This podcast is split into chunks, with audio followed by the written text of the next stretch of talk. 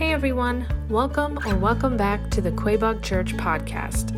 At the end of this episode, take a moment to subscribe to our YouTube channel or check us out on Facebook. That way, you'll have access to fresh content every week. But most importantly, we hope the following message inspires you to take your next step in your faith journey because our mission here at Quaboag is to help you worship, connect, and serve. Enjoy! It's pretty easy to live a not satisfied life uh, if we're not careful. Uh, like I said earlier, it's um, this is the world that we live in where there's a lot of comparison. Uh, there's a lot of pressing in on us that says, you know, you're not good enough, or your stuff's not good enough, your family's not good enough. Uh, there's a lot that can make us feel that way constantly.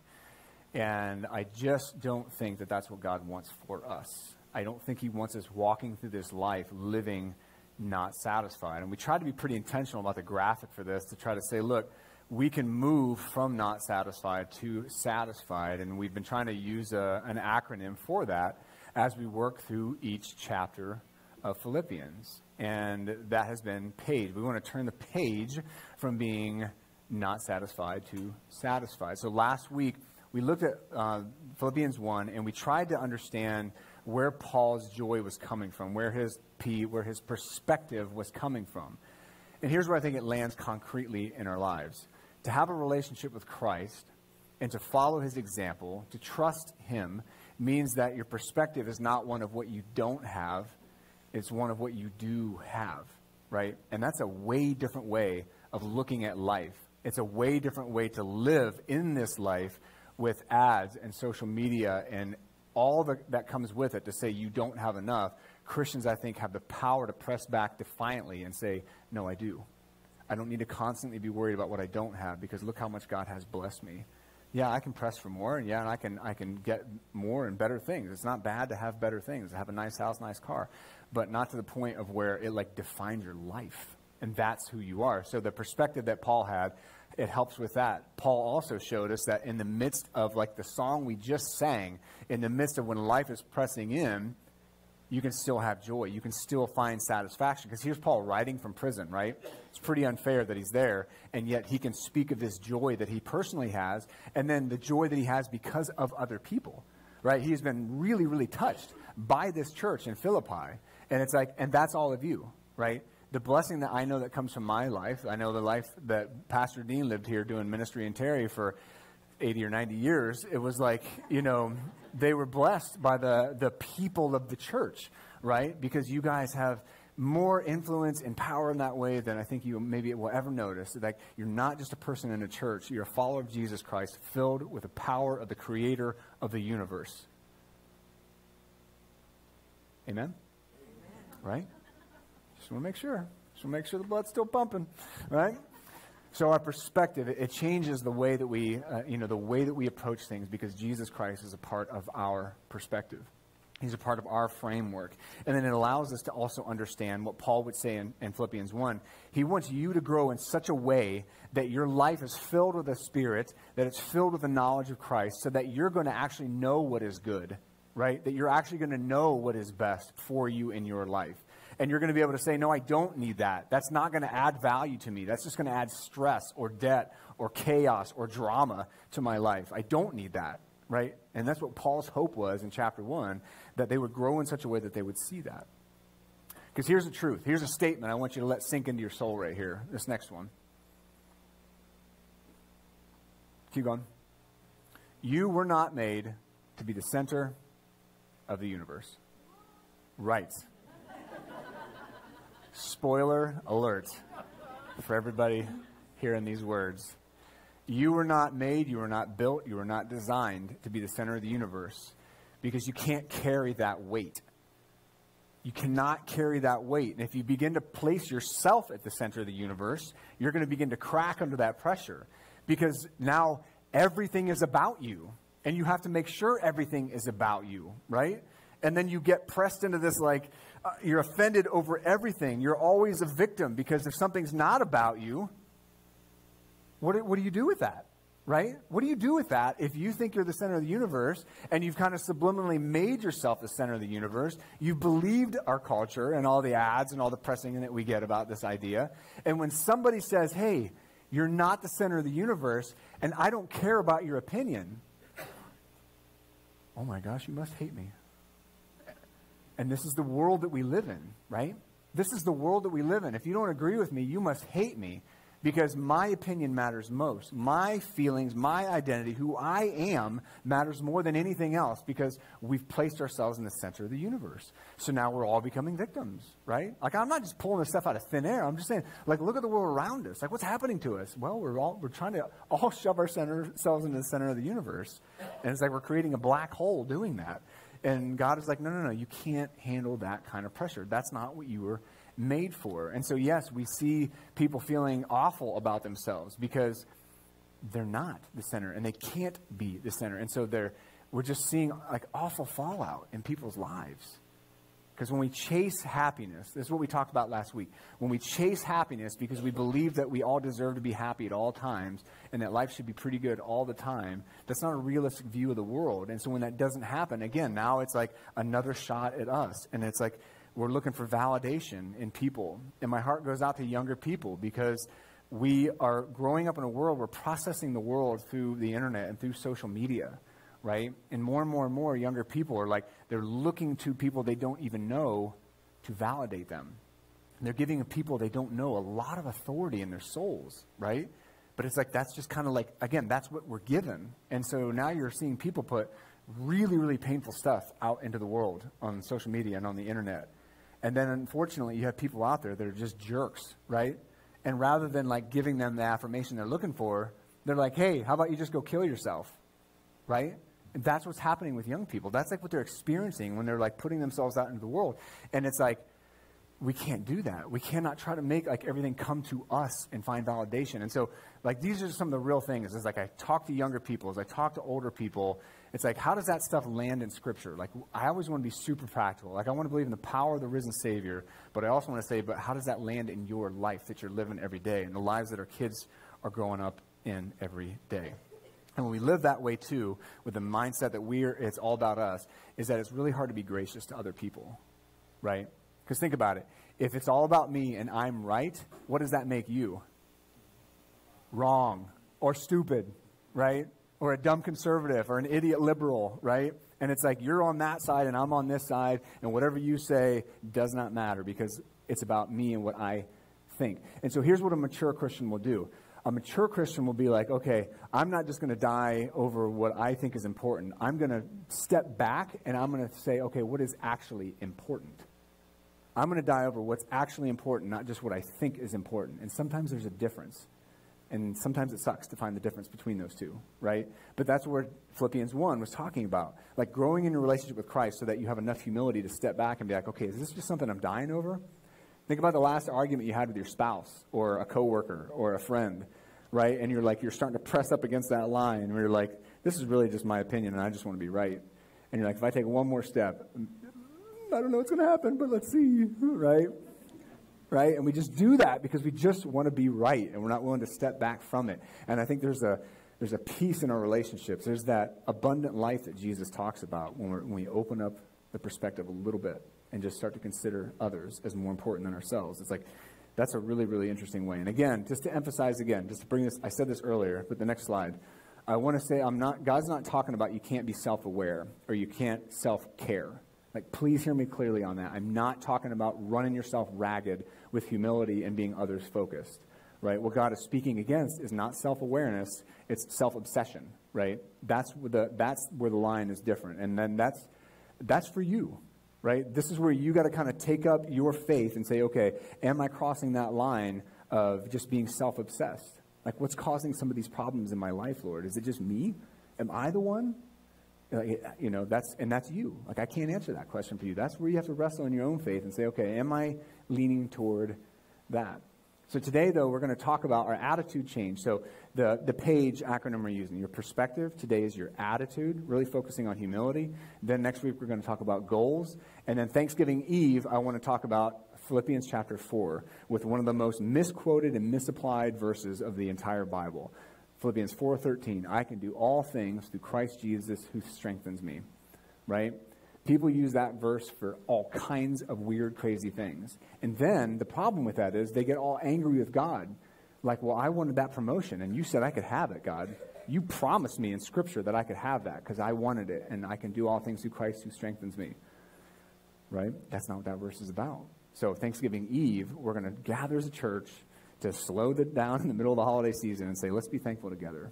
Like, let's just gather as people and just give thanks and just hear God's word. So, that E, that is what you put your emphasis on. That's where we'll land this series on Thanksgiving Eve. And so, Today, though, like I said, we're going to talk about humility. And I found some interesting quotes out there because, like any good millennial, I'm going to go to the internet for my answers, right? And so, uh, this first one up is from C.S. Lewis. I really liked this quote. Look at this. Humility is not thinking less of yourself, but what? Thinking of yourself less. So, when I talk about humility today, when God talks about humility, He's not talking about humiliation. He's not talking about thinking you're an awful person. Because it's hard to love other people as you love yourself if you hate yourself, right? Think about the care and concern Jesus Christ has for you individually and it starts with how you see yourself. Well, you know what? I'm a child of God. You know what? I'm made in the image of God. You know what? Paul told Timothy that I've got a, a spirit in me that's full of power and love and self discipline and self control. You know what? Like, I've got the fruit of the Spirit. I'm a loving person, right? I'm a kind person, right? I, I'm these person. I'm a brave person that can stand up for what's right, and I can do that with humility. Like, all these things that God says about us. So we should not think, if you're a follower of Christ, we should not think ill of ourselves. I'm just a sinner and I'll never get over this. I'll never have victory of this in my life. A lot of Christians say that kind of stuff, and it's like, that's not what God says about you. So it's not thinking that you're an awful person with humility. It's just thinking of yourself less, right? So I love that he did that. C.S. Lewis is a pretty smart guy. And then next up, we got Saint, Saint Augustine or Saint Augustine, depending on how you want to say this. He's early 400s, uh, so quite a while ago. It was pride that changed angels into devils. It's humility that makes people as angels. I, I just thought this was an interesting quote. This guy was a, a follower of Jesus for sure, and it's just interesting that exchange, what pride does to us, and then what humility can do to us as well. I just I thought that was interesting. And then this last one, kind of like C.S. Lewis's quote.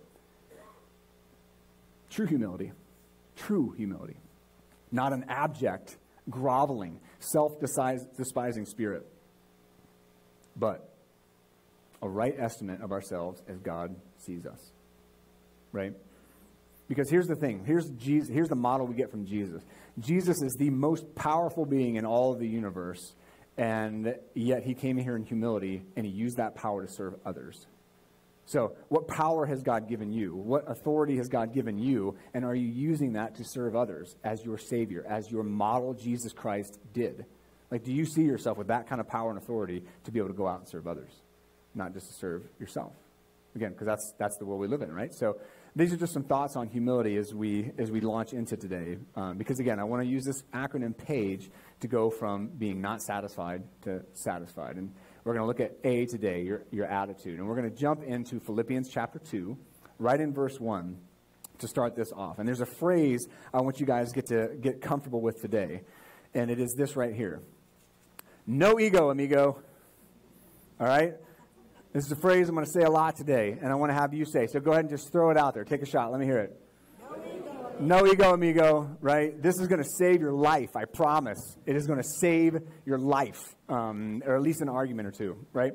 And so this is uh, when you feel that, that pressing in, like I feel like I'm, I'm right on the edge. I'm just being selfish right now. Right? I'm just being self obsessed. I'm just making this about me. I'd love for you to slow down and ask the question Am I just making this all about me?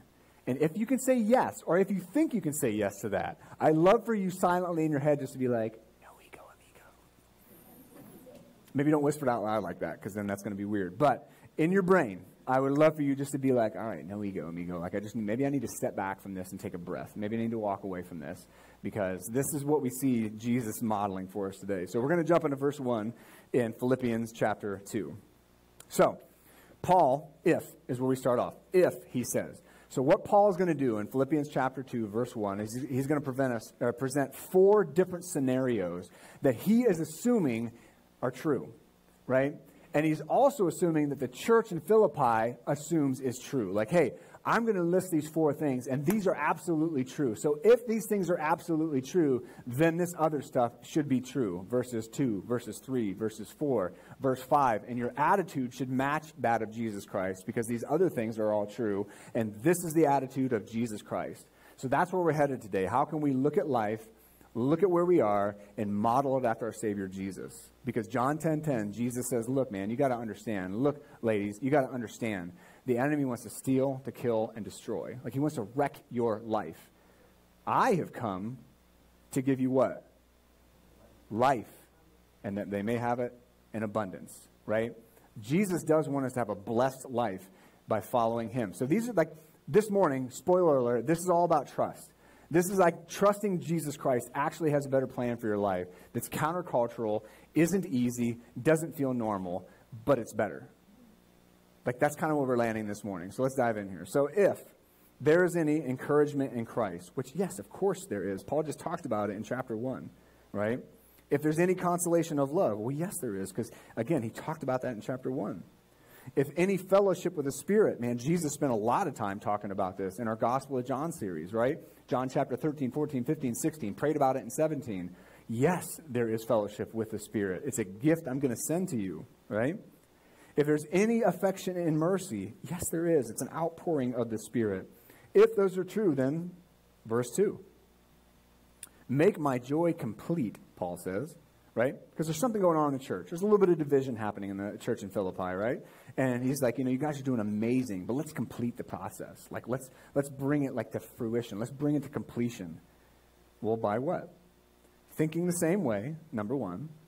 And now I'm not talking about that we all need to agree on everything. I'm not saying that we all need to say the Browns are the best football team ever to exist. I mean, because obviously that's true, right?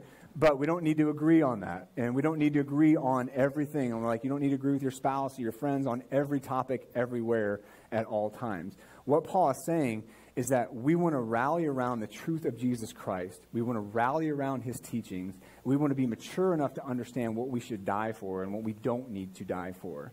Because what Paul is not talking about and what our church is not talking about is that we're going to forsake truth because we love people, right? We're not going to rally around uh, something that's not true just for the sake of unity. Like, that's not, that's not what he's talking about, right? So, thinking the same way heading in the same direction as Jesus Christ is the first thing.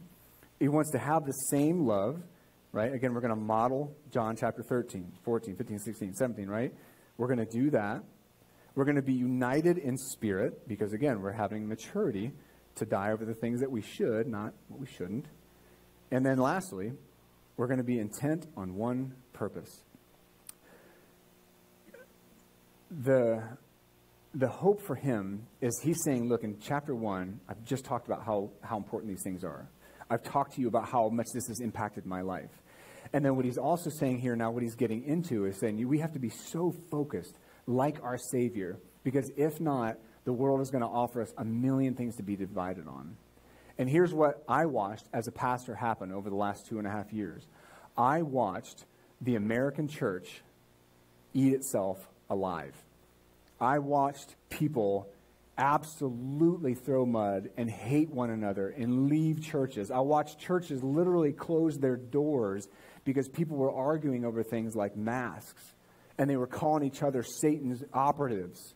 We were calling other followers of Jesus operatives for Satan because they said masks are something we should wear. And it's like, guys, we can't do that we have to be intent on one purpose, and that is sharing the hope of the gospel with people. It has to be living out our faith. It has to be sacrificial love. It has to be like, no, personally, did I like masks? No, I hated them. More than anything, maybe. Not really, but I hated them. I didn't want to wear masks, but I'm not going to go out there and die on that hill because I know the gospel is more important than the mask that covers my face. You know what I'm saying? And it's like, and you may have really strong opinions about that. And that's cool. And I love you like crazy anyway. You may think I need to wear a mask 24 hours a day in the shower, into bed, and on the middle of an island in the Pacific. And man, if that's, your, if that's what you want to do, whatever. I'm not going to die over that, right? And so as followers of Jesus Christ, like we've got to like we got to come out of this thing, this pandemic in a way that says, you know what? Wow, maybe we didn't do everything right. Maybe, you know, my opinions weren't right, and I'm not standing up here to say mine are, right? Because I'm just a du- guy. I'm just a dude, right? Like, I, I don't have all the answers. But what I'm saying is, like, I want to try to meet people in humility because I got to be intent with one purpose, right? It's why we, like, talk about our vision all the time. It's why we talk about our mission all the time because there's a lot out there the world's going to offer us that will rip us to pieces and fellow followers of Christ, people that are interested, people that are not followers of Christ here, like you got to know that like we have got to have a more central purpose than all this other stuff that's floating around us. And at Quaboag Church, we are trying our absolute best to do that in humility. And we're going to mess it up sometimes. I'll promise you that. Spoiler alert. Like, we're going to mess it up because, like I said, I'm just a guy but we want to we want to stay focused on what our vision is for the future of what we want to be worship connection service we want to be focused on our day-to-day mission of loving god loving people and helping them start and grow a relationship with jesus christ like that's what we're committed to those are the things that here at quaboag we are intent with that one purpose and that's what when we have members come up like we say yeah all these members i guarantee there were different views on a million different topics right but what we're saying what we're committing to publicly is but we're on mission for christ right? And that's what Paul is saying. Like, that is a different attitude. That's like, okay, I have the maturity to know, like, I'm just going to keep my mouth shut on that. I don't agree with that, but I don't know, so I'm just going to maybe be quiet. And then verse 3, what's that look like? Paul says, well, do nothing out of selfish ambition or conceit, but in humility consider others as more important than yourselves. And here's a key these two verses, right? Everyone should look not only to his own interests, but rather to the interests of others. What's our phrase? No ego, amigo, right? He's like saying, like, you need to be, as a Christian, have a mindset that it's not, again, not just about you. Like, it's about, like, there's others, and we're on mission. Like, we've got a really big mission together, and, like, and that's what we're going to focus on, right? Regardless of the things that we might agree or disagree on. Now, again, is this easy that we need to look to others' interests, not just our own? Is that normal? No. Is it weird? Yes.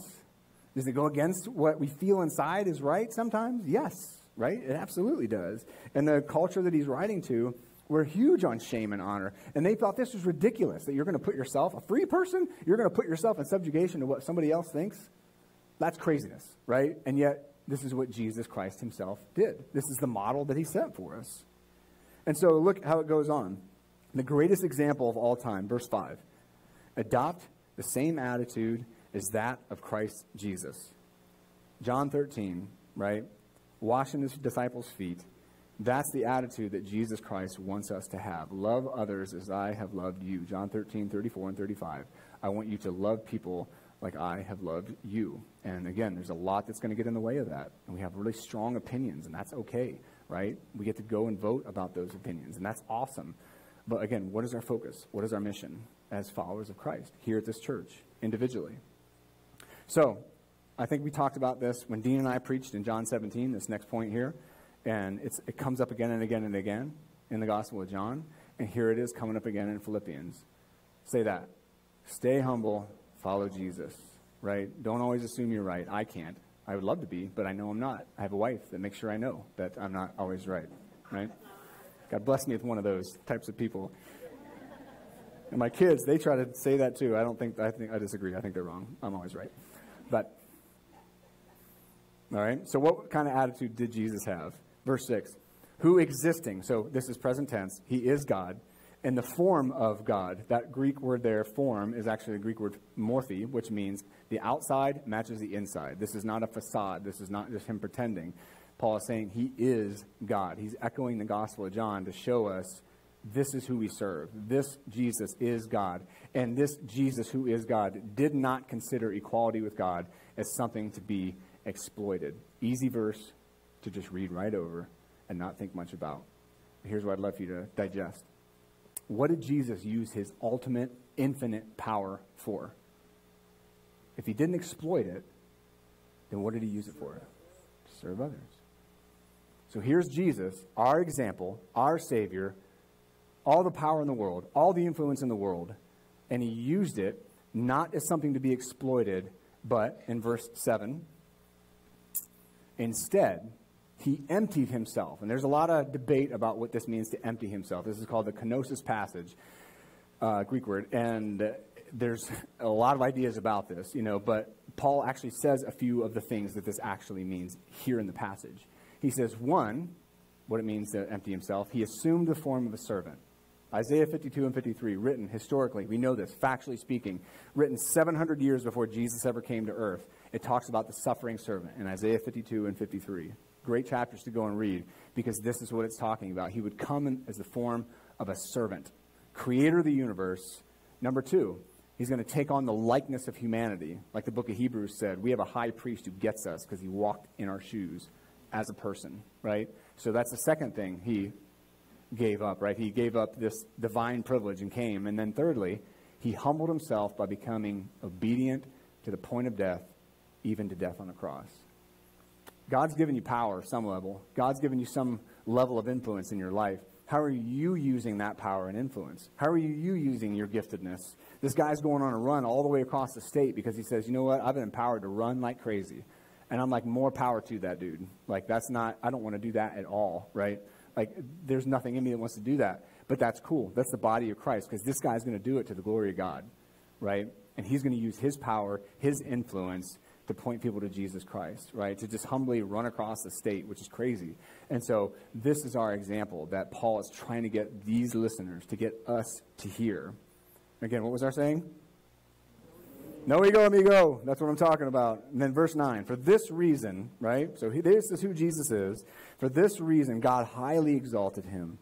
And he gave him the name above every other name, right? He gave him Yah- Yahweh's name, Jesus Christ, right? He is Yahweh. He, and Jesus prayed that in John 17.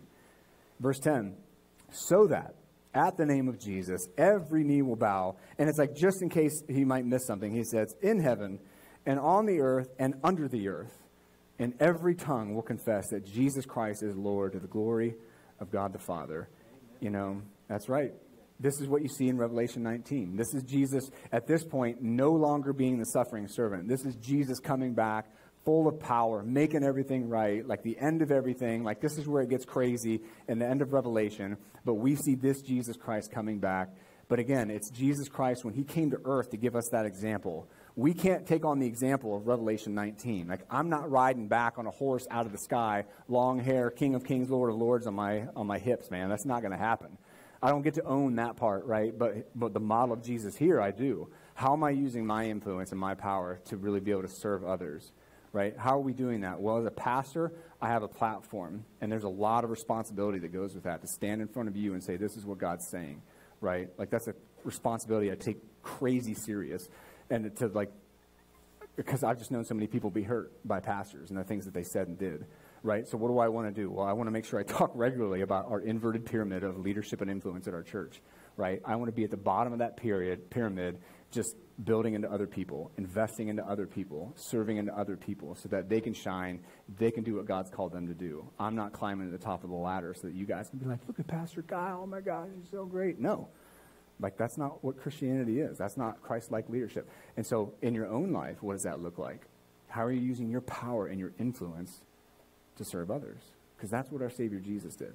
And that's what he calls us to do. And that's what he changed the world with about 2,000 years ago. So, practically speaking, Paul jumps from here in verse 11 and he says, okay, let's get back to being practical again. Do everything without grumbling. And the Greek word there, grumbling, means that low secretive talk. So your boss tells you that you're going to have to stay another half hour. What comes out of your mouth in that moment? Yeah. Yes, let me serve you with humility and love.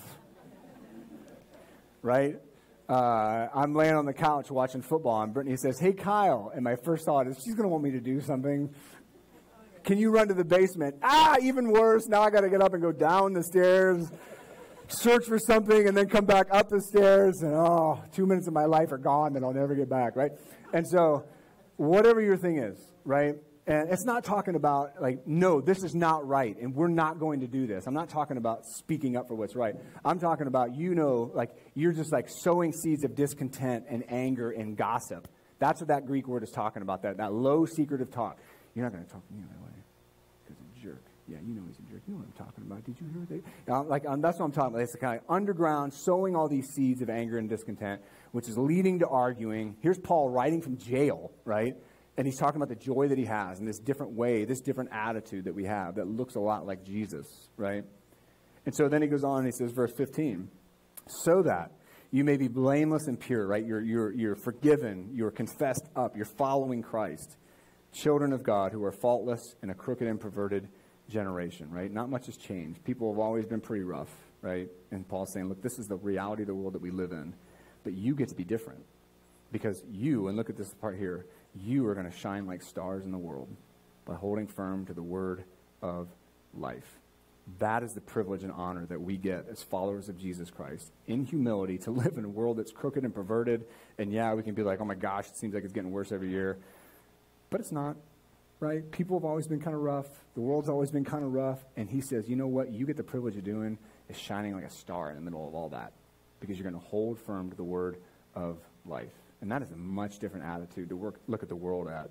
I just feel like as followers of Christ, we should be pretty positive. We should know, like, pretty realistically, yeah, the world has been like this for a long time, and God just keeps calling generations of followers to be a part of changing it, right? That's just what He keeps us in the world for. It's like, God, why don't you do something? He's like, well, I've sent you, haven't I? I know, but can't you send somebody else? Can't you do something miraculous? And he's like, I've, I've sent you. I want you to shine like stars, people. That's what I want you to do. And so that's, again, the privilege, the honor that we get. And knowing that, I think, is a big big attitude adjustment. And so the way Paul ends chapter 2 is he gives Timothy and Epaphroditus, two of his closest friends, as examples of what this looks like practically speaking. So you can read the chap- uh, end of that chapter and see him talk about Timothy, see him talk about Epaphroditus in a way that's like, hey, these are, these are two servants that embody what I'm talking about right now. And so, and, and just in closing, I, I, want you to have these two thoughts um, from earlier. You weren't built to be the center of the universe. Go ahead and try this. Look the, the person next to you and say, I wasn't built to be the center of the universe. Yeah. Some of you are having to say that for the first time, and I'm sorry, but. so we were not built. It's healthy. That is a healthy attitude. It's healthy humility. Because again, if we try to put that pressure on ourselves, we are constantly going to be disappointed because you are not the center of the universe, right?